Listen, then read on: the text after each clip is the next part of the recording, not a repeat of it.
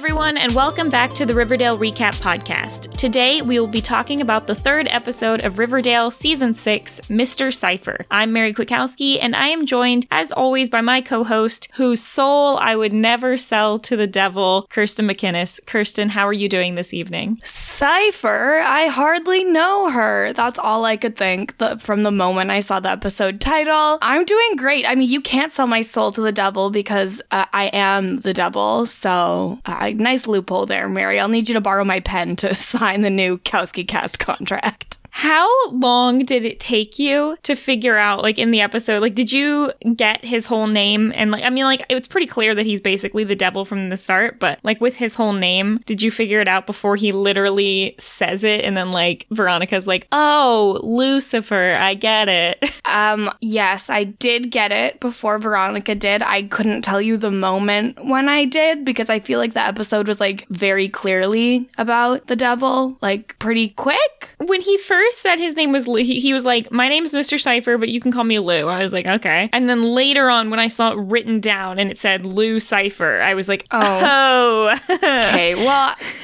maybe you need a nap or something.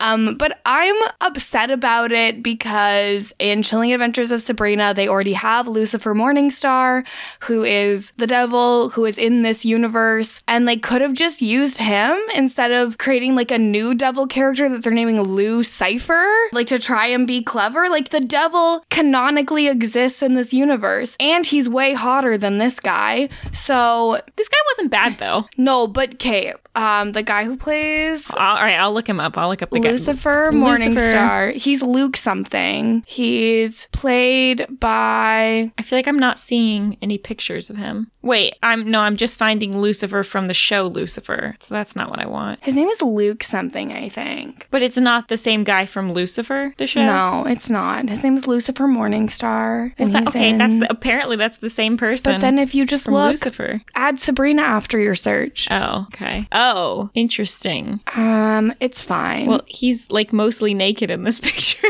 so. And what's the problem? Wait, does he marry Sabrina? Spoilers for anybody who hasn't seen that, I guess. No, because spoiler alert, he's Sabrina's dad. Oh, he looks kind of young to be her dad. Well, he's the devil, so he doesn't age like a mortal. I guess that makes sense. Okay, um, I mean, you know, yeah. Look, all these all these people, good looking actors. I just he already exists in the universe, and they could have just had him back, and then they instead chose to do this. It's like they they have an easy answer, and they decide to take a more complicated path on purpose, and I just don't I don't get it. Yeah, what I do think is that we our theory that they're slowly killing off every character is going it escalated yeah, dramatically in this episode. Three three people bit the dust. Now they did technically bring one person back in order to kill them, but still. Yeah, the the deaths will keep coming. Yeah, we lost Glenn, Nick St. Clair, and Reggie. And I mean Reggie's really the notable but one I there. Would yeah, I was going to say Glenn and Nick St. Clair don't matter at all. Like they don't count as main characters. They don't. I guess I'm just curious to know whether or not Glenn comes back in because I, I do think he is in like the TBK plotline. So I guess we'll find out later. But let's hop into this episode, Mr. Cypher, and we'll start with our Jughead walk and talk. Great walk and talk. There's this old folk tale I think would make for a good story. It's called The Devil's Holiday, and in it, the devil visits a small town in order to collect lost souls and sow the seeds of destruction and despair. Yeah, here it is. Now, there are many different versions of this folk tale, but in this one, I'm imagining the name of the town is Rivervale, and the devil that visits it can take any number of guises. Although he pretty much chooses exactly one guise. Yeah, so one. let's start with the Tabitha plotline. We have several different people making deals with the devil, but I would say this one is the most clear, like in the good column. Like everybody else kind of is selfish, and Tabitha is really the only one that like does any good, which is probably why she uh, is visited by a guardian a- angel in there. But Tabitha's situation is that Pop's father made a deal with the mm-hmm. devil uh, a while ago in order to exchange his soul for prosperity in the diner. And so we start out the episode with Pop who's being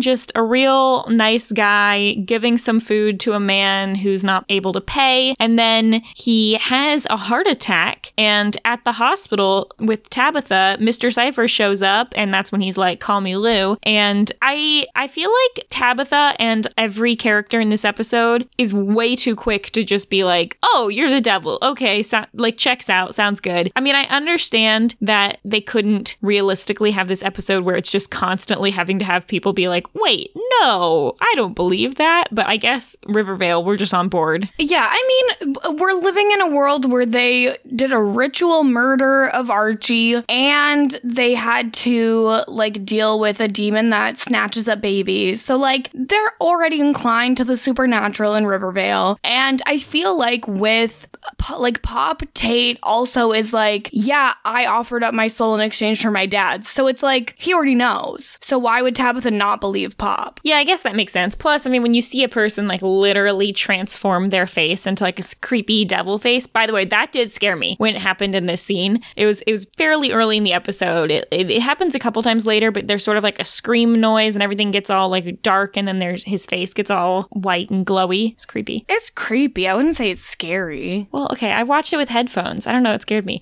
Did we I- know? why do headphones make you more scared of visual effects? Well, because I'm not really afraid of visual effects on their own. I'm only afraid of like sound effects. Like if I watched a movie that was scary with like without the sound on, I, I think I would be like way less scared. Like 90% Yeah, if you don't scared. have any idea what's going on, it's a lot easier to not be afraid. Exactly. The sound is way scarier. Oh now, did we know that Pop's name was Terrence Tate? Um, I don't think that we did. How do you feel about that? How do you feel about Terrence? I mean, I love alliteration. Um, I like the idea that people could call him Terry. I oh, don't, Oh, that's I don't good. Have a, I don't have a problem with it. He does look like a Terry. I just think it's funny that we're getting that. I mean, maybe it's not the first time we're hearing this, but the first time that I can remember for a while at least that we're getting it now when we're like, we've seen young Pop, and I don't remember anyone calling him Terrence. Well, did we? Did they call him anything? Probably not, but They probably just called him Tate. Tate. It was up, Tate? That's kind of confusing Tate? because Tate's like a name too. Like, I knew a guy's Never first name trust a man Tate. with two first names. Yeah. So here's my real issue with this whole Pop Diner deal. We've been watching this show, Riverdale. Pop's Diner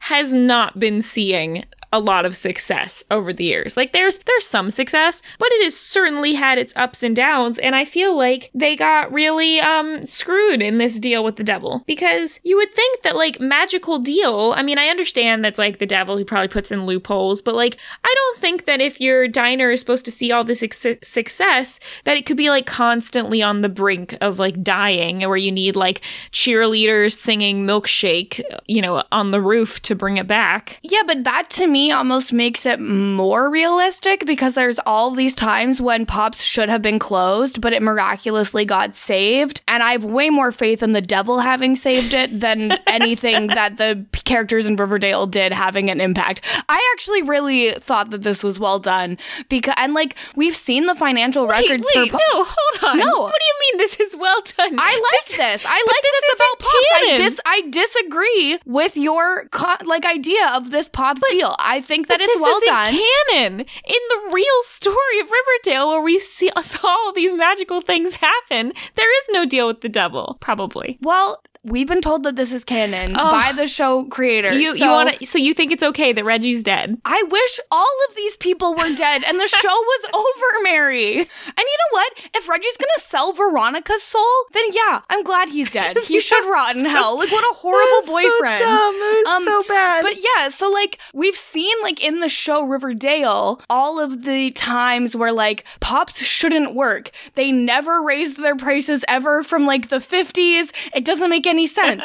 and yet somehow it's successful enough that Pop had a full retirement fund and was able to leave and then also come back and use his money to fix it up. So like I think it checks out. Okay.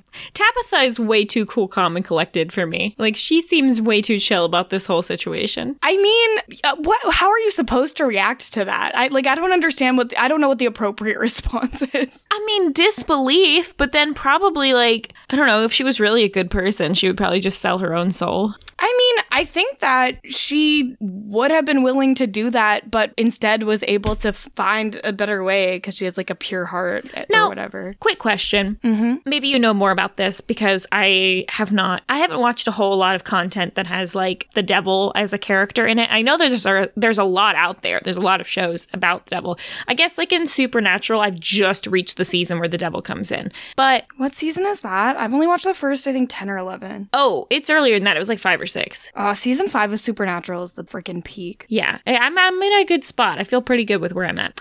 Anyway, so I feel like I don't quite understand the logistics here. Like, if you say, hey, devil, I would like to sell you my soul in exchange for whatever, that doesn't mean like right away, right? Is it like whenever the devil wants to collect, or is it like when I die, then you get my soul? I, I think that it. I'm trying to think. I know in Supernatural, the Hellhounds come for you, and you hear them coming for you when Right, it's but you normally in Supernatural, it's But like I I, think, think- it's like twelve years. Like you get Yeah. a certain period of time. Yeah, I think that there's lots of different ways that it's done in different media. Like I know with some of it it's a set amount of time. Some of it it's like at the end of your natural life, it, you go to the devil. Um, Some of I it's probably just whenever the devil feels like collecting. Uh, it could be like when the devil has a shortage of souls. i, I do think that it's never just, well, you're going to give it to me right now. Because normally when you sell your soul to the devil, it's under the premise that you are receiving some sort of like selfish benefit, like Right. us being a successful writer or having a lot of wealth or having a successful business. Like it's not, it's not something where it's like, okay, well, now I'm just going to give you my soul right now. Like that, So- that doesn't make sense to me. And then, like, in the scenario where, okay, Pop Tate's dad sells his own soul, and then Pop is like, wait, I don't want my father's soul to be doomed for eternity, so instead I'll sell him mine. But it's not like, that doesn't mean that Pop's father is like alive now. It just means he's no longer being tortured in hell, right? I think that it means, yeah, that he would not be tortured in hell. I guess unless he had done like bad stuff in his life to deserve to go to hell. Hmm. Confusing. I'm not 100% sure.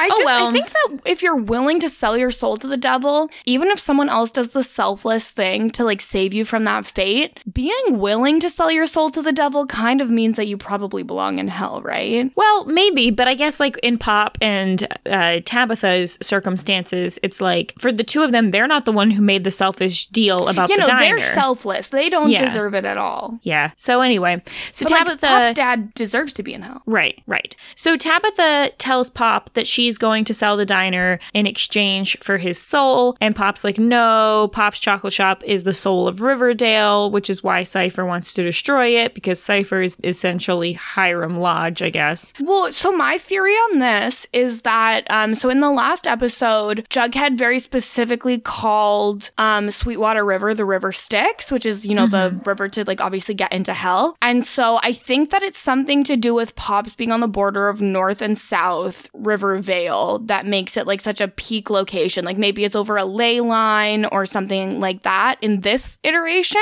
Yeah, possibly. It also seems like what Pop was saying was like that people who are kind of struggling for whatever reason and might slip into doing bad things don't because of the kindness of Pop's. And if Pop's Chock'lit Shoppe didn't exist, then like the devil would then be able to capitalize on all those bad people, basically. That's just such a moralistic. I want it to be magic. I don't want it to be a moral thing. I like I if we're going to be in Rivervale, I just want it to be magical. But like that's a good point. It's Yeah. just the Well- most boring way they could put it together.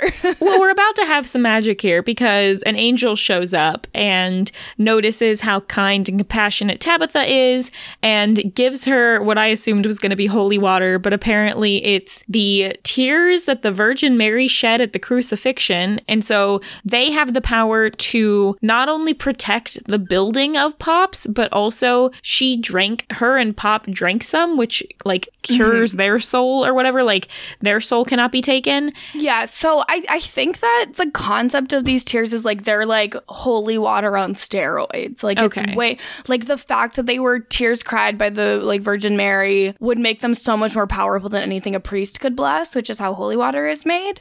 Um, but also just uh, Raphael is the angel who came, who's actually one of the archangels, and he's the angel I believe that is responsible for like your safety and like health and safety. So it makes a lot of sense that he would be the one to show up. He's not her guardian angel, he's an archangel. He's kind of everyone's guardian angel. Gotcha. So yeah, he gives that stuff to her, and then she puts it in a milkshake, and Cypher drinks some and like barfs up a bunch of blood, which was really gross. Yeah, she she's like, "Oh, d- do you like the milkshake?" And he's like, "Oh, now that you mention it, it tastes a little weird." And she's like, "Well, this is why."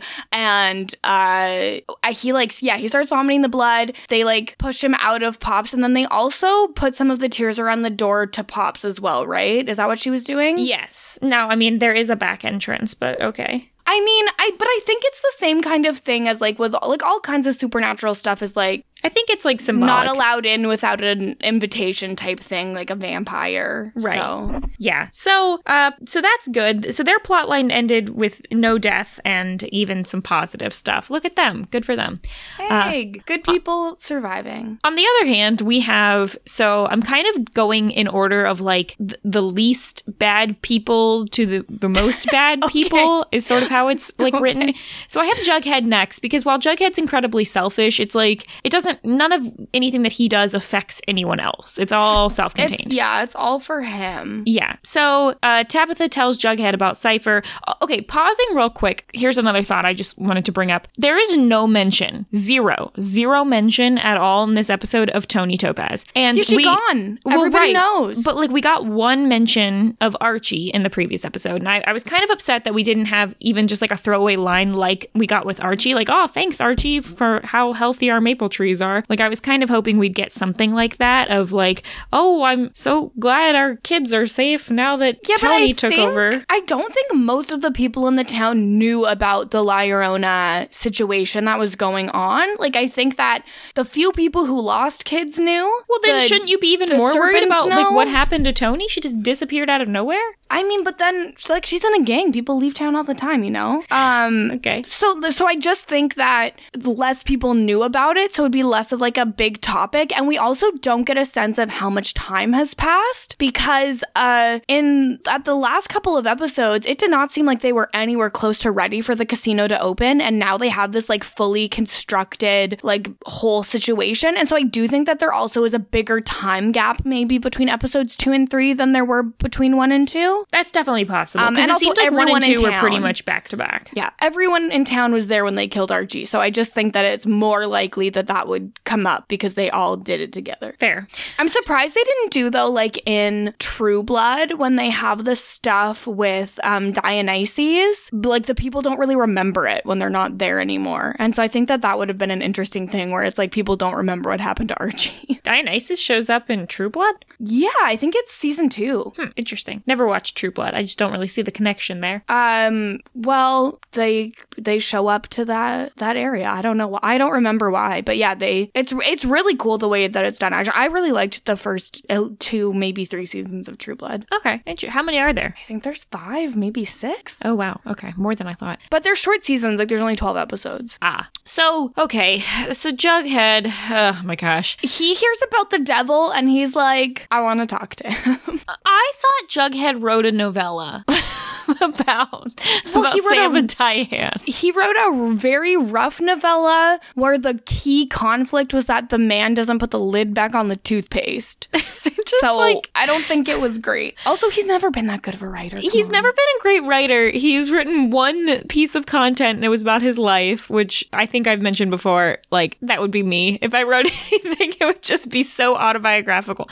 Uh, so Jughead's like, I need inspiration, so I want to do an interview with the devil so that I can get info. And he tells Cypher, he's like, I want to do an interview, but I don't want to sell my soul. And so Cypher is like, okay, I'll give you two options. Option one, you can receive all the fame and notoriety for the interview, but you'll never be able to write again after it. And option two is that I will give you my story and it'll be so interesting, but it, the information must remain between the two of us and you won't be able to write about that. I'd say take option two. If you're just looking for inspiration, like you could probably get something out of it and write it. But either way, both of these options are probably bad. Um, But yeah, it's the devil. He's not giving you a favorable deal. yeah, like what is Jughead giving the devil that like would make the devil even want to do this interview? Like clearly like- the devil's going to get something out of this. Yeah, he's giving the devil the opportunity to torture him. Like, Yeah, I don't see Jughead like, you know, pulling out a golden fiddle and playing the devil is due. No, just me. okay. I absolutely could see Jughead bringing out a golden fiddle. Chicken in a bread pan picking out dough. Um, but instead, he chooses option. Oh, he, he first says, "Give me the interview, and then I'll choose which option after." Which, like, good clause. Jughead's thinking. I don't, he shouldn't have been allowed to make that like clause. Yeah, he shouldn't have been, but it's not going to matter because apparently the interview was just the best thing in the world. And he's like, well, I need to publish this. And then he publishes it and he gets all famous from publishing it. But like, The calls are coming in. I don't get it. Do they think this is fiction or are people like, oh crap, he really interviewed the devil? Like, what kind of world is this where people really think that happened? I mean, maybe it does happen, Mary. I, okay, but it'd be like a tabloid, you know? It'd be like. Would you sell your soul to the devil? I think I, I could potentially see me selling, not for myself. Like, I don't think there's anything I want enough to do it, but like, if it was like, hey, your whole family can live peaceful, happy lives if you sell your soul to the devil. Otherwise, like, something really bad's gonna happen to them. Like, that would be probably the only scenario. But even like, they do that in Supernatural all the time. And even when that happens, there's always some sort of big catch. It's like, no one ever really gets what they want. So I don't know if it's ever really 100% worth it. I don't know. Would you? That's the thing is you're right. It's never worth it. But I feel like if it made things easier, I would consider it. Yeah, I just don't think like I can't even think of a single thing that I want for my birthday this year. You know, like I just don't think there's that much that I want. Well, I mean, the stuff that you ask the devil for is bigger than what you ask for for your birthday. Come on. Okay, I don't know. I just can't think of anything. So oh well. Um, so basically, Jughead's super famous, and he tries to write on his typewriter, but like it literally won't let him. Like he's typing, and it just like comes out as gibberish. So that's pretty. he pretty can funny. never write again. I don't know what he thought was going to happen. Hey, I'm just saying he got off easy because I assumed that the devil was going to say, like, you can never write again and then, like, cuts off his hands or something like that. Like, I thought it was going to Oh be a lot worse. Well, I thought it was going to be, like, more literal, but oh well. Um, so then Jughead begs for Cypher to take back everything, all the fame and notoriety, and just let him write again in exchange for his soul. This is a horrible deal, Jughead. I feel like the, the devil would have been happy if he just said, like, hey, I'll give you my soul, but let me write again. You don't also need to give back the fame and fortune. Like, what's this getting you? Well, it just shows how like insane the original deal had driven him. Yeah, and, and like maybe just do something else. Just like don't be a writer. You're not that good of a writer anyway. Well, he thinks he's a great writer. He doesn't think that there's anything else he could do. Because the two good things he's written were his story of his own life, and then he has zero inspiration after that, and a thing that magical info he got from the devil. So this is, ugh, I'm fed up with him. Anyway, You're so- fed up with Jughead? Yeah, we've we've been fed up Well, with Jughead. Well, I've been pretty team Jughead for a long time, but I, I'm having a hard time Well, continuing. welcome to the correct side of history. This is what Riverdale is doing to me. Um, so then Cypher crosses Jughead's name off his list, and Jughead types again, and he's able to type now. Um, but he types Jughead Jones is damned for all eternity, and then he smiles. I don't know why he smiles. That's a waste of paper, though. Like he then takes the paper out of the typewriter. Well, can you put I the paper back in? How do typewriters you can work? absolutely put the paper back in, but that's Okay. probably like the title of his next thing. So it's probably just a title page. um, Um, like, because why would Jughead be able to write about anything except his own life and experiences? Like, I think it would have been really funny if the devil had been like, okay, yeah, you can write again. I'll take away all the fame and notoriety for your soul, but also you'll never get any fame, notoriety, or money from writing ever again. Like, I feel like that's probably the catch. so Jughead is definitely dying next episode, right? He's gotta be next. Like he's the only one who's a who's a pair who's And left, like, there's and they're no not killing way they're Tabitha. killing Tabitha. Yeah. Raphael just came and gave her, her tears from like the crucifixion. So if Jughead dies, that would leave us with Betty, Tabitha, Veronica, and I guess Cheryl. Yeah, so it, do- it does look like they are killing the male half of all of the pairs, which you know what? I respect. I like the misandry. With the exception of Tona. Tona, sorry, with the exception of Tona? sorry, Toni. I don't know why I said Tona. Who's Tona?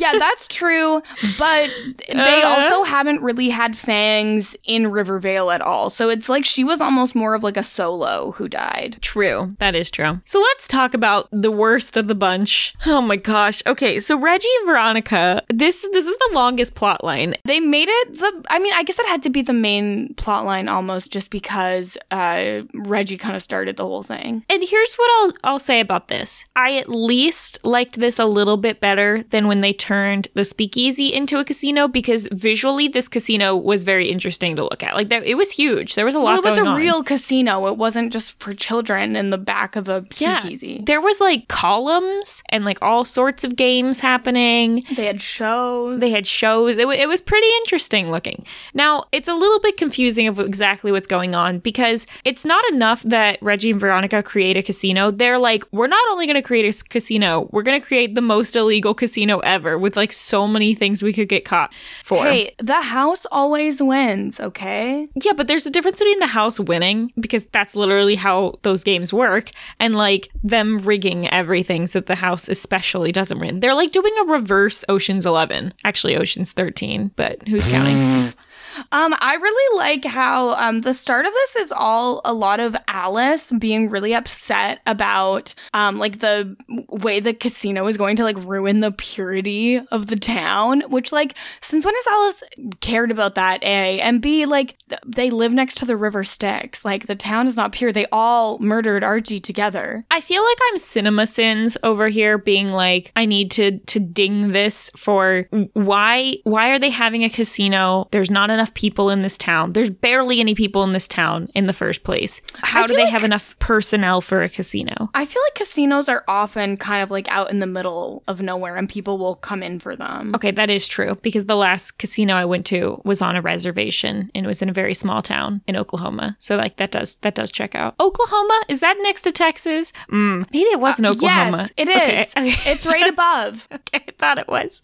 Okay, I think. yes. Mm, let me confirm. Because it only took a couple hours to drive there from Texas, so I'm like pretty sure that it's Oklahoma. pretty sure- oh man, it's been a long time since we've had a Mary doesn't know geography segment. I'm like pretty sure. Is it like up? Yes, up above? is. It's right Okay, above. great. Yeah, Okay, I was even right about the location. All right, I should have just stuck with my confidence because I was correct. Um, yeah, so I guess Alice is just like trying to make the town pure because it's Alice and she wants her picket fences and whatnot.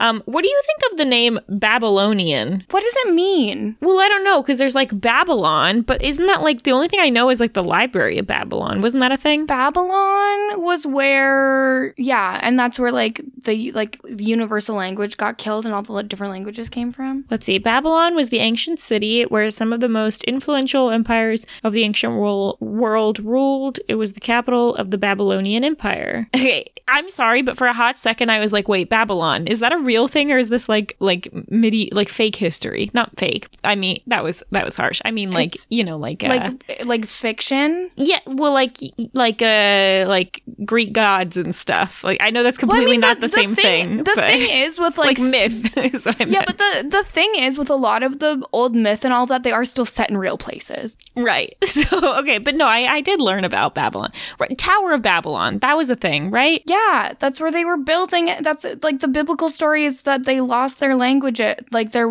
that's where multiple languages came from. Wait, did I make up library though? Wasn't there like a library? Hold on. Isn't the library in Alexandra? Wh- which one was the one that's like the one of the like seven wonders? Wasn't it like some kind of library? Oh, like Oh, the hanging library? What am I thinking of? Why am I thinking like hanging library is a thing? There is. It's the um the Hanging Gardens of Babylon. Hanging guard. Okay, I was close. I was sort of okay. Um. Oh, one of the seven wonders. Okay, so so that is a thing. It was- seven I- wonders of the ancient world. Babylon is a real place. It is a real place. I it know. looks like it's in Iraq. now, Betty is also going to mention the whore of Babylon, which is what besides a song. I I'm mean, only I'm- I'm only finding songs. I feel like is that like a biblical thing? Yeah, but why is literally only song references? Hang on. Okay, so The Whore of Babylon. Babylon is um in the Old Testament, the city of Babylon gave birth to an empire that ruled the known world and imposed a worldview upon all of the peoples that she conquered. Those she did not destroy, she subverted. She could be brutal, callous, and proud, and she believed that she would reign over the earth forever. She said in her heart, I am, and there is no one besides me. I shall not sit as a widow or know the loss of children. She spoke as a god and thought herself secure. Hmm. Associated with the beast. Yeah, I'm seeing a lot of pictures of beasts. Well, I guess in Revelation, in Revelation, it talks about Babylon getting destroyed. Interesting. Okay, well, so there's there's all of that happening.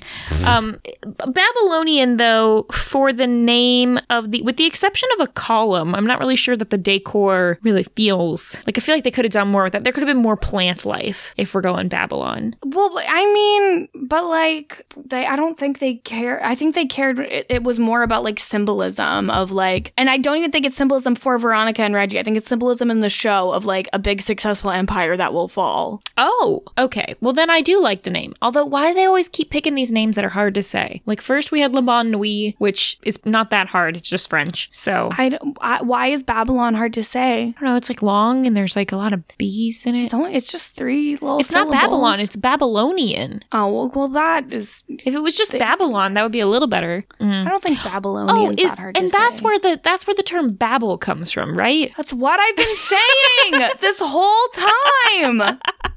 Okay. all right. All right. Let's let's get back to it. Uh, Veronica Veronica chats with Alice, and she's like, "The casino is super legit." And Reggie's like, meanwhile, talking to all of the staff at the casino, and he's like, "The the casino is super not legit. Every game's been calibrated to maximize profits. We're gonna be skimming some off the top, and A we're gonna be third. get- a third, which is a lot, and we're gonna be people are gonna notice. Well, it's a third of the the winnings like that's going back to the company, right? So I'm not really sure how they're gonna like have their books all settled. Like Veronica already had an issue with this once. Oh, those books will be cooked. Yeah, they're gonna be super cooked. So they're getting ready for this soft launch that's apparently gonna happen soon.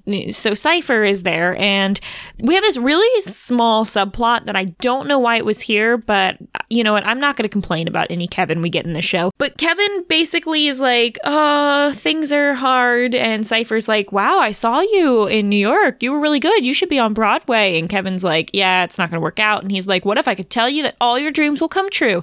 And then he like snaps his fingers, and all of a sudden Kevin's singing It's Not Unusual. And then Fangs is now a different person named Finn, who's Kevin's manager and also boyfriend. And is this like real? Like, did this actually happen? Is Fangs now a completely separate character? Like, what has happened? I think that if it hasn't happened yet, maybe it will happen in the future. But like in Rivervale, does Fangs no longer exist? Because if Um, that's the case, who the heck is watching Baby Anthony? A great question. Um, my suspicion would be that um Lou just gave him like a new person that is a manager person that looks like Fangs. Okay, I guess I I can think get behind that a little more. I think Fangs has a twin now. I think it's criminal that there were two songs in this episode and Kevin only got to sing for like 20 seconds. I also think it's criminal that there were two songs in this episode. Like Kevin's a good singer. Um yeah, I they did not make a good uh use of him here. Like I it was fine. Yeah, but, but- it could have been good cuz Kevin is talented. but he's the only one who like he's literally going to s- sell his soul to the devil and then we hear nothing else later. Like I I'm assuming Kevin's also just doomed. Maybe Kevin will He's die next episode. he's probably already in New York Yeah, I, I don't know. Yeah, I, I don't know if we're ever going to get more of him. Um, also, we notice that Cypher has a list that has Betty, Reggie, Tabitha, and Jughead all on the list, as well as Kevin. So I guess they're lost souls. Guess so. Um, I don't know why Tabitha is. I get. Oh, well, it actually just says T Tate. It might be Terrence. It must have been Taryn. It must have been Terrence. Um, so then Cypher goes to talk with Veronica, and um, she's like, "Oh, you're Lucifer? Yeah, you. I'm kicking you out. Bye." Like she doesn't even care that he's Lucifer. And then Reggie is like, "Yeah, I have made a deal with the devil, but I need you to outwit him because." Classic outwit the devil. You're so smart. And I'm like, she couldn't even outwit her own father for like 12 She- years. Couldn't even outwit Reggie.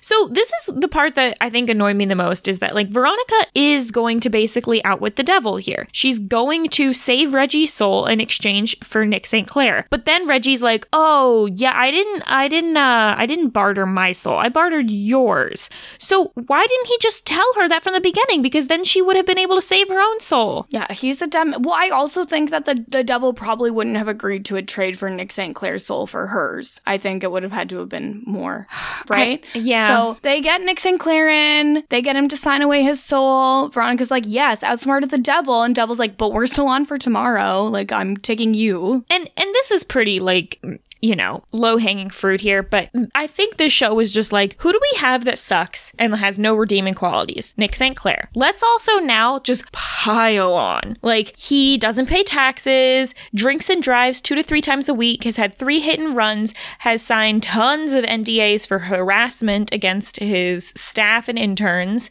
He says he'll sign his soul over to the devil in exchange for sleeping with Veronica, uh, which doesn't end up happening, thank goodness. But I'm like, you know, Veronica's a horrible person, but man, they're just like, let's make us hate Nick St. Clair even more. Like, you didn't, I already hated him. I didn't need to hate him more. That's what's so weird is it's like, yo, Nick, the devil already has your soul. Like you're going to hell already. Like this is not a tr- like, Cypher, Mr. Cypher doesn't want this guy. He already has him. It was just super, it was a super like uncomfortable scene to watch because it's just like weird watching a person being like smiling while listing off all these horrible things they've done. I don't know. It's just like came across really weird, but ugh, oh well. Um, and so Veronica confronts Reggie. This is where, like we said, he tells her that it's actually her soul that's up. Um, and so she tries to renegotiate with Cypher, and he's like, okay, what if you give me Alice's soul? So Veronica tries to kind of do that, but then I don't know if this was trying to show us that like she was a good person, that like last Yeah, second no, she, she- doesn't sign it over to Alice. Yeah, she gets there and is re- like has Alice ready to sign the contract to get rid of her, and then re- realizes she can't do it. I think that it's probably just because she now knows what it feels like for someone else to uh, sell your soul to the devil. Like, Okay, but she's not going to sell over Alice's one soul. This is a real trolley problem for you. She decides she's a good person because she doesn't sell away Alice's soul. But the deal she's going to end up making is that instead she's going to sell a soul every single week. yeah, but they're the souls of gambling degenerates, Mary, not pure of heart people like Alice. I don't think I, but those gambling degenerate. I am a gambling degenerate. I don't think my soul deserves to be sold to the devil. Well, I think Veronica would disagree. so whatever um i i'm kind of mad at this because i really like this song and i i don't know why like is it better or worse when they do musical numbers when i like the songs that they're singing or when i don't like the songs So what I find annoying is um I like when they do more pop songs because that's more in range of pretty much all of the women who sing on this show. But this was like so obviously auto-tuned and it's like yeah, we get it. Veronica's not Lady Gaga. Like she can't do it. i do Just- love this song though It's a great song. yeah she sings marry the night which i do think like like it kind of She fits kind here of does it. She kind of marries the devil a little bit. Yeah. Um, I don't know if the dancing in the leotard, like I get that you're trying to be Lady Gaga here, but like Not the tearaway skirt. Okay, here's the best part about the tearaway skirt. She throws the tearaway skirt into the audience and it hits a person. And I had to watch it four times and pause it to be able to see who it hits. Like, I think they cut that clip a little too short. Like, I think the editors, because it required pausing to see who she threw it at, but she just throws it at Kevin, which is really funny. Uh, Kevin. I, I did love that. Um, and Kevin's just sitting there staring, like, wait a second. Why is she getting to sing? I sold my soul in order to sing. yeah, but he's gonna go be in New York. He's gonna be in a better place. Yeah. So she talks with Reggie at the end of the episode, tells him about the exchange she's made, and then the doorbell rings or there's a knock, and he's like, What's that? And she's like, Oh, Reggie, go answer the door. You know who it is. And she didn't put on that weird accent. I don't know what that's about. and it, and it was the devil, and the devil came Yeah, she started Reggie. with Reggie's soul because uh, he deserved it because it's his fault. Yep. Which is kind of weird. So you can like make deals. Like she gave Nick St. Clair to the devil in exchange for Reggie. And then like went back on that and then like gave Reggie over again. Like I feel like Well, once you Reggie, once Reggie you cleared his actually name, Reggie wasn't actually given over, so she just gave Nicholas for nothing. I thought it was like in exchange for you can never take Reggie. No, I think that it was a little bit of like she thought Reggie's soul was on the line, and the devil knew that he wasn't. So he was just like, "I'm gonna get a freebie here." All right, well, yeah, easy as easy pickings with and I the, mean, the Reggie, St. Clairs. Reggie signed the liquor order with the devil's pen. True. Now, d- I didn't know you had to use the devil's pen. Is that a thing?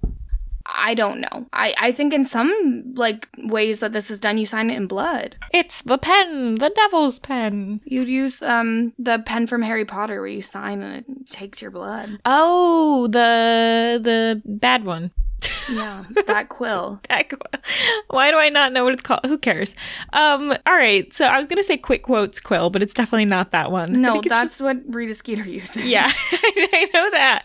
Wow, I'm really failing here as an expert. I have no It's- idea what it's I called. I can't remember, and I don't. I, I don't care. I don't think it has a name. I think it's just no, the it quill. definitely. I feel the, like it the definitely torture quill. I don't know. The detention quill. Whatever. Uh, let's talk about Betty. Yeah. So um, this one was weird. I, you know, I'll say I got mad at the beginning of the plot line and then I got happy by the end or by Oh. partway through. And here's why. I was actually really mad that we were going to like have some TBK stuff in Rivervale because my whole complaint with this show is that I don't want them to do anything that I feel like should happen in Riverdale, if that makes sense. Like going around killing off characters, Veronica having like a cult, like, or not Veronica, Cheryl having a cult, the casino, none of that needs to happen. Like I'd be fine if we reset and, you know, go back to Riverdale and the casino actually hasn't happened yet. That's all fine. But if we found out who the TBK was or like made any progress in that plot line, I'd be upset because I think that that's one of the few things I'm really interested to find out back in Riverdale proper. So How many things are you interested in finding out from Riverdale proper? You said one of the things. I, I'm interested in that. I'm interested in finding out exactly how like Rivervale fits in, like whether or not it was a fever dream or if we're just never going to talk about it. I am curious about that.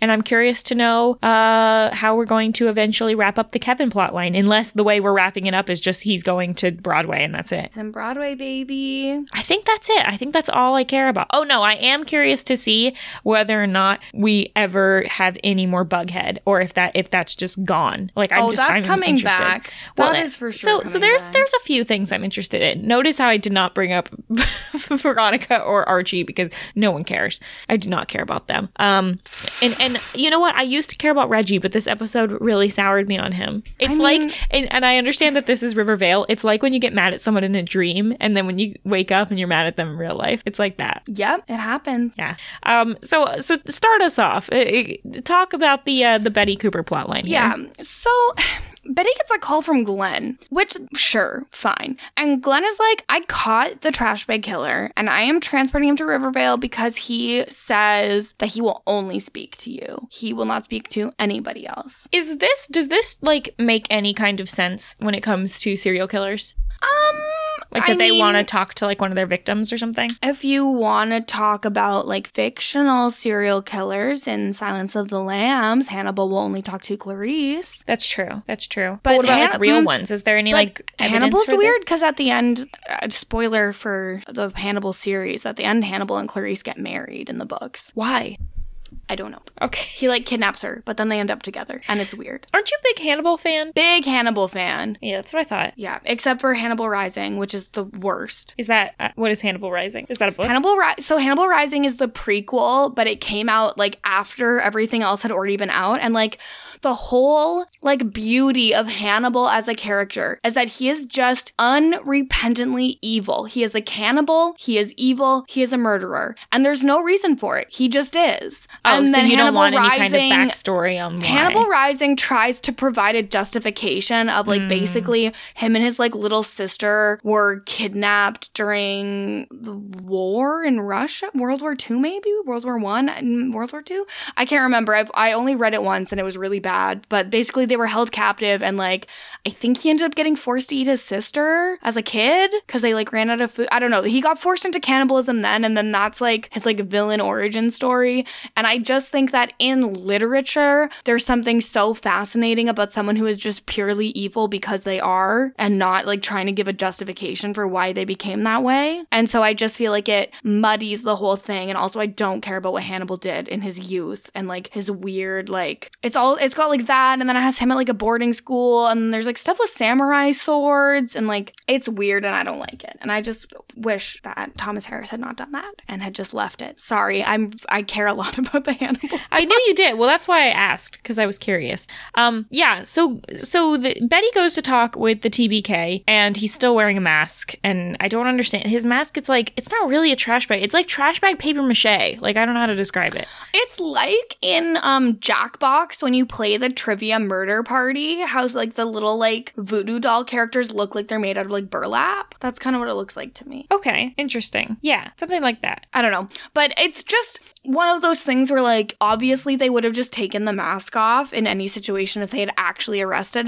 the TBK. So, like, you know that something's wrong. Yes, but this is why that, that yeah, that is not the case. Also, like, there would be an exchange with Glenn, but instead it's like he just showed up and he's chained to a table and she talks to him. So instead, Betty calls Glenn and she's like, he's messing with me. I can't believe, like, you know, I'm, I just want to, I just want to take his mask off. I just want to kill him. I'm going to you know, whatever. And Glenn's like, uh, excuse me, the TBK is not under custody. I have no idea what you're talking about. And she's like, mm. So she goes back to talk to him and, and he's like, yeah, I'm the devil. And she's like, oh, that checks out. Well, if you're the devil, prove it to me. Let me talk to my dad. And Hal's like, okay, I really didn't like this. I didn't like the like really weird false, like Hal and then later with Polly when they're like, Betty, help, it hurts. I'm burning. I don't know. It just, it, it's like if they were really in that much pain, they would not be able to form coherent sentences. I mean, that if the devil's bringing them through, I think that he could force them to be able to. I, I guess. I don't know. I don't know. But she was like, prove that you're Hal. Tell me what we used to do after Little League. And he says he took her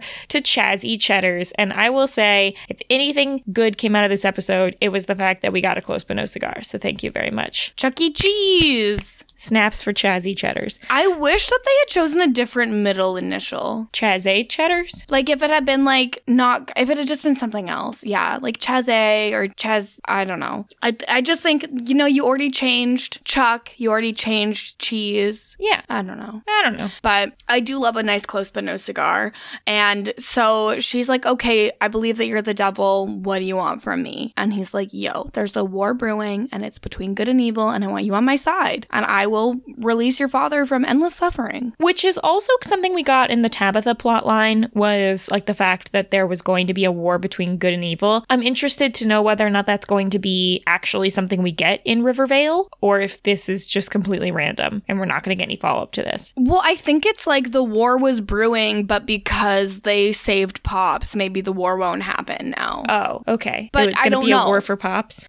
Well, I think that Pops was in like a very significant location. That's why the angels came for it. I don't know. Yeah, we didn't really talk about the fact that, like, I guess, I mean, I guess the angels were just like, oh, Tabitha, you're such a good person that we need to help you out. Which I think fine. it was because she was the only one who had something so significant to give him. Yeah, that's fair. That's fair. I don't know. I it, it's fine. It's it's fine. So the devil is like, okay, well, in exchange for you being on my side, like that. This is interesting. He doesn't even ask Betty like for her soul. He just says like, be on my side and help me out, basically. And if you do that, then I'll release your father from endless suffering. And this is where I'm thinking, hey, why why is this the deal you're trying to strike? Like Betty doesn't even like her father, and that's exactly what happens. Well, She's like, why? yeah. I don't even care about my dad. Because at this point, she doesn't know Polly's in hell. Right? Do you believe that Polly's actually in hell, or is this just like a ploy? I mean, it, Polly could be in hell, but we have no idea. We know that the devil can make fake voices and apparitions and stuff, so like we have no clue. I mean, she joined a cult. I'm trying to think of what Polly did that was like explicitly evil. She, I mean, it's not evil, but I think that if we're going based on like the moralistic view, being a sex worker is probably frowned upon if you're going based on like old timey like Bible morals. yeah, we don't know how hip I this don't think devil it's e- is. like I don't think it's evil. I don't think that that's like a going to hell offense. But like I, I don't know. Maybe the Riverdale creators do. I mean, she was kind of in an incestuous you- relationship. There's that. Yeah, but she didn't know. Well, And I mean, technically speaking, they're like pretty distant cousins. I actually think that it would be legal for them to be married in America. probably. It probably would be. Because, like, I'm pretty sure in a lot of places you can marry, like, your first cousin. Disgusting. So Absolutely disgusting. Um, so I, I don't really know. She, I mean, I feel like if you get murdered, that should, like, wipe out your own crimes. And you should just get to not have to go to hell because you died by murder. Probably. Yeah, that would make sense. So he's. Stop laughing at me yawning. I just it was that was such a big yawn that I just had such an urge to like stick my finger in your mouth to be like cover your You- mouth. Well, luckily I'm safely not in the same location as you. Oh my gosh. I don't even do that though. Like that's not like a thing. That'd be the thing. I've never Like, even heard of someone doing oh, no, that. I know multiple people where like if you yawn in front of them and you don't cover your mouth, they will try to stick their finger in your mouth. It's disgusting. that is just how Um, that's how you get your finger bit off. Such Okay, bad I- decision. I don't think biting it off is like the full response. I, mean, I would I would at least chomp down a little bit. I mean, yeah, bite them a little, sure, but like I, I just feel like you went from zero to sixty really fast.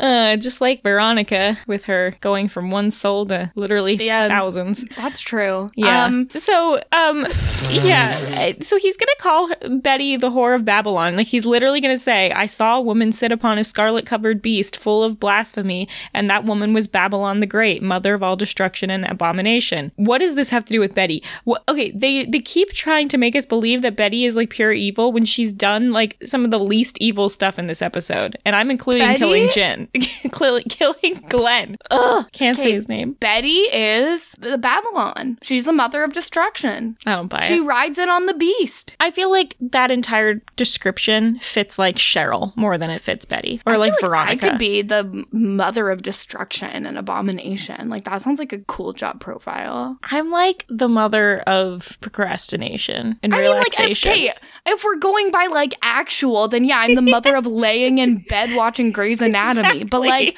I, cou- I think I could be the mother of destruction if I wanted. I think I would. I think I would say it was too much of a hassle. It's a, it would be a lot of then, work. and then it's a lot to clean up, and maybe I'm not doing it, but somebody's cleaning to. that You up. You don't have to clean it But up. somebody you just get is. all of the fun I don't. and I don't like messes. I don't like causing messes for other people either. Mary, you just told me that your whole bed is covered in clothes so much that you haven't slept in it in multiple days. Yes, but instead of like going on a rampage, it's literally just it's just sitting over there and I'm denying it and pushing it off. I'm like I again, I'm procrastinating. Like this is this is my just- level of think you're- destruction. You're obviously okay with some level of destruction. I'm not okay with it. I can't even sleep in here. I have to sleep out in the hallway. It's horrible. Put your clothes away. I can't.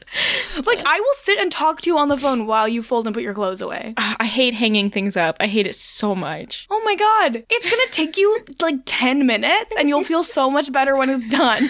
I know I will, but it's uh we'll see. We'll see if I get around to it tomorrow. I love putting off tasks that take like 10 to 20 minutes for like multiple days because I totally do the same thing. Yeah, but I I did like so many little 10 minute tasks today and I have not even made a dent in all the ones I need to. all right. Um Just the worst. Anyways, I feel like we're so um, close. Betty kills We're Glenn. so close. Well, she stabs the guy and then takes off the mask, and it's Glenn. That was like the big gotta moment. What we didn't this- know that it was Glenn. what does this mean? It means that like Cypher so the devil reanimated Glenn. Glenn's body and like talked through him. Like I don't know. No. Glenn was alive the whole time. Oh, right. But But like the he devil was controlling him. but he and, was like, also speaking through him. speaking through him as Polly and Hal. Yeah, the devil can do all kinds of magic. It's like Beetlejuice. I had an urge to say it three times, but I didn't. So Did I just saw something recently about how in Community they do like a Beetlejuice bit? Have you ever seen that? uh, no, D- It was like at one point- show up? Is there at a one Beetlejuice point in cameo? season one, it gets said. At another point, it gets said, and then in a third episode, it gets said, and then in the background, you just see Beetlejuice like walk past That's a, a, fun glass bit. window. Isn't that a fun bit? I'm gonna look that up later. Ah, I just wrote down B E. Hopefully that reminds me. it was too lazy to write down the whole word. I'm just gonna text you Beetlejuice right now. Thank you. Please do.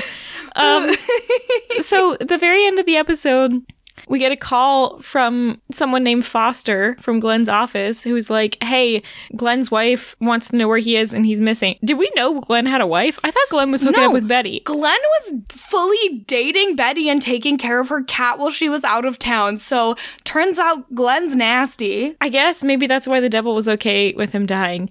Um, so he's buried under Betty's floor. It's a real Edgar Allan Poe Telltale Heart moment. Okay. You never, you never per- perused the Telltale Heart? I know the story of the Telltale Heart. It's Okay. just, it's not something you hear referenced all the time. Oh, okay. Well, I thought it was very apt. Um, and that's that. So, Mr. Cypher, the title, I couldn't find anything. I don't think it's a thing. I think they just were like, let's find a new way to have Lucifer. yeah, I couldn't find it. I couldn't find it. Um, we do. We have our close but no cigar, Chazzy Cheddars, as we mentioned. Um, who was the most normal this episode? Tabitha. Apparently, Lewis Cipher is a con- major character in lots of TV tropes. Main character in the 1987 film Angel Heart. I think it's funny that Tabitha was the most out of character last episode and the most normal this episode. Listen, we just report the news. We don't make it. I guess for all we know, Finn could be really normal. But we, he was barely there. We don't even know if he's a real person. I mean, his job description Stop sounded it. pretty fun. He was like, first I tell you what shows you have next, and then we go hook up in the champagne room. Sounds like a good gig. I also do believe that um Reggie was pretty in character. I feel like he would absolutely do this. Like he remember uh, Reggie always had scams. He was selling drugs. He would do anything to succeed. I could and he's a little dumb, so he, he- doesn't give Veronica all the info. I could actually really see an argument for yeah, Reggie like here. I don't think that Reggie was being malicious when he tried to sell Veronica's soul. I think he was really just being stupid. and like wanting to succeed, which is what we know about Reggie. And he's the opposite of Archie. He's not chivalrous, etc. I think the reason I don't want to give it to him is You're because sad he that he's dead. I'm not sad he did. I just think the fact that he did die and like like I Tabitha mean, didn't sell her soul. So dying for your mistakes. But I just I think it's in character for Reggie to have sold his I just think there's an argument to be made. I'm fine with giving it to Tabitha though. Yeah, eh, I don't know. It, it's a toss up because the the part that annoyed me or not annoyed me, but the part that I think detracts from Tabitha being normal was that she was so like chill about the whole situation. She didn't She's seem panicked at all. businesswoman. She's Yeah, a but- successful businesswoman. Contracts don't scare her. No, no, not that. Like her grandfather being like in the hospital and stuff. She just didn't seem worried at any point. I don't know. I don't know. People respond to like grief and stuff in all kinds of ways. Yeah. What about most out of character? Alice? Why was Alice so worried about morality? yeah, man. You know what I miss? I Remember miss. when Alice, Alice in season two walked, in in the red the dress? That's like the one thing we always bring up. Uh, I miss that so much. It was a it was a blip on the radar, but I loved it. it's listen, it was a blip on the radar of time, but it was so much more than a blip in our hearts. Yeah, it really was. Um, I don't know if this is out of character for her. We got nothing from her. What about mm. Kevin? What about Kevin just instantly signing over his soul with like did not even read the contract? He wants success in New York on Broadway so much he would do anything for it. I don't even know if Kevin knew that he was the devil. Like Kevin was just like, I'm sold. This random dude walked up. My life is great. Remember when Kevin ended up in tickle porn? Okay, This fair. is very on brand for him. okay, well then who was? Someone had to be out of character. Well, Veronica was very in character, TBH. Um, Betty, Betty murdered like- someone. she's murdered before. I do think it was a little out of character. Like we did see her scrubbing herself in the shower, but other than that, she did not seem that hung up on the TBK thing, even when she thought it was him. And I think she should have been probably more. I mean, she didn't care that much when she killed that when that guy died by chainsaw. Yeah. Okay, someone had to be out of character. It was Alice. All right, fine. I think actually everyone was pretty in character except for Alice. Okay. All right. I don't. I don't. I don't care anymore. Oh my god. I'm. I'm just tired. I'm tired. I don't know. I don't know what's You're like, happening. it's 11:30. I need to go to bed. Yep, that's that's really where I'm at. Um, so did you enjoy this episode? Did we did we talk about that? So here's the thing. When I was watching the episode, I was not having a good time. I think I even texted you to be like, I'm not enjoying myself. But through talking about it, I think I've come around on it. Oh, I feel like, Like, it's that's fine. It's is like- firmly second in the rankings of the Rivervale episodes for me. Um, I like the first one Yeah, best, then yeah. this one, then Th- last. this week. was much better than last week. I, I I will agree with that. Keep our rankings top of mind because I do want to do a full ranking. So yeah, yeah, we put this safely at number two. Um, let's Mm-hmm. let's see what the listeners thought. Gregory McBean says, "I'm a little behind on Riverdale, but excuse me, did you say the devil?" Yes, I and I said she said what she said. Yep. Um, let's see. Who is who is Tom Ellis? What is this? Is Tom Ellis an actor who's played the devil in something? Oh, Tom Ellis is the actor who played Lucifer in Lucifer. Oh baby, and let me tell you, when I say Tom Ellis could ruin my life, Yeah. whenever he wants, And to. apparently, based on what I looked up earlier, he also goes by Lucifer Morningstar. So that must be like a thing. That's yeah, not that's like. his real. That's the devil's name. why is it Morningstar? Why is that like? What does that have to do with anything? Um, I think that it comes from Morningstar being the name of the angel that Lucifer was before he was like kicked out of heaven. Here's a pet peeve of mine. I don't like names that are just words, like Morning Star. Now, That's two words. my middle name and last name are technically both words like that, but but whatever. I, I mean, it's like I think it's canonically his name, like in the Bible. Like I, I don't really think you can quibble with it. I'm gonna I'm gonna quibble. Anyway, so back to Tom Ellis, which is what uh, Wes said. Tom Ellis, because maybe, just maybe. Otherwise, I'll just keep on keeping on. Um, it's not Tom Ellis. Sadly, not Tom. I think in order of hot Lucifers, you got Tom Ellis, you've got the one from Chilling Adventures of Sabrina, and then we've got this guy. Uh, look up the Lucifer from um from Supernatural. I feel like that Oh, guy I was pretty hot too. Hold on. I on. can't remember him. Um, let me look him up. Uh, Meh. he He's- he's, fine. He's fine. and it really depends on the scene. Like in some of the clips, I'm like, okay, Lucifer. And then in some of the clips, I'm like, mm, that's just a normal dude. Yeah, I liked him some of the time. I, he was a little bit more of like a like a sort of Like a jokey. yeah. I'm kind of going like a little like hmm, Yeah. little, little sassy, little He's jokey. like a, he's got a little bit of a silly, goofy mood going on. Yeah, yeah. So I don't know. But you know what? I'd say you're playing Lucifer. Not a bad gig. You Like, got to be at least a little bit attractive to be Lucifer. Yeah, yeah. You're having you're having fun.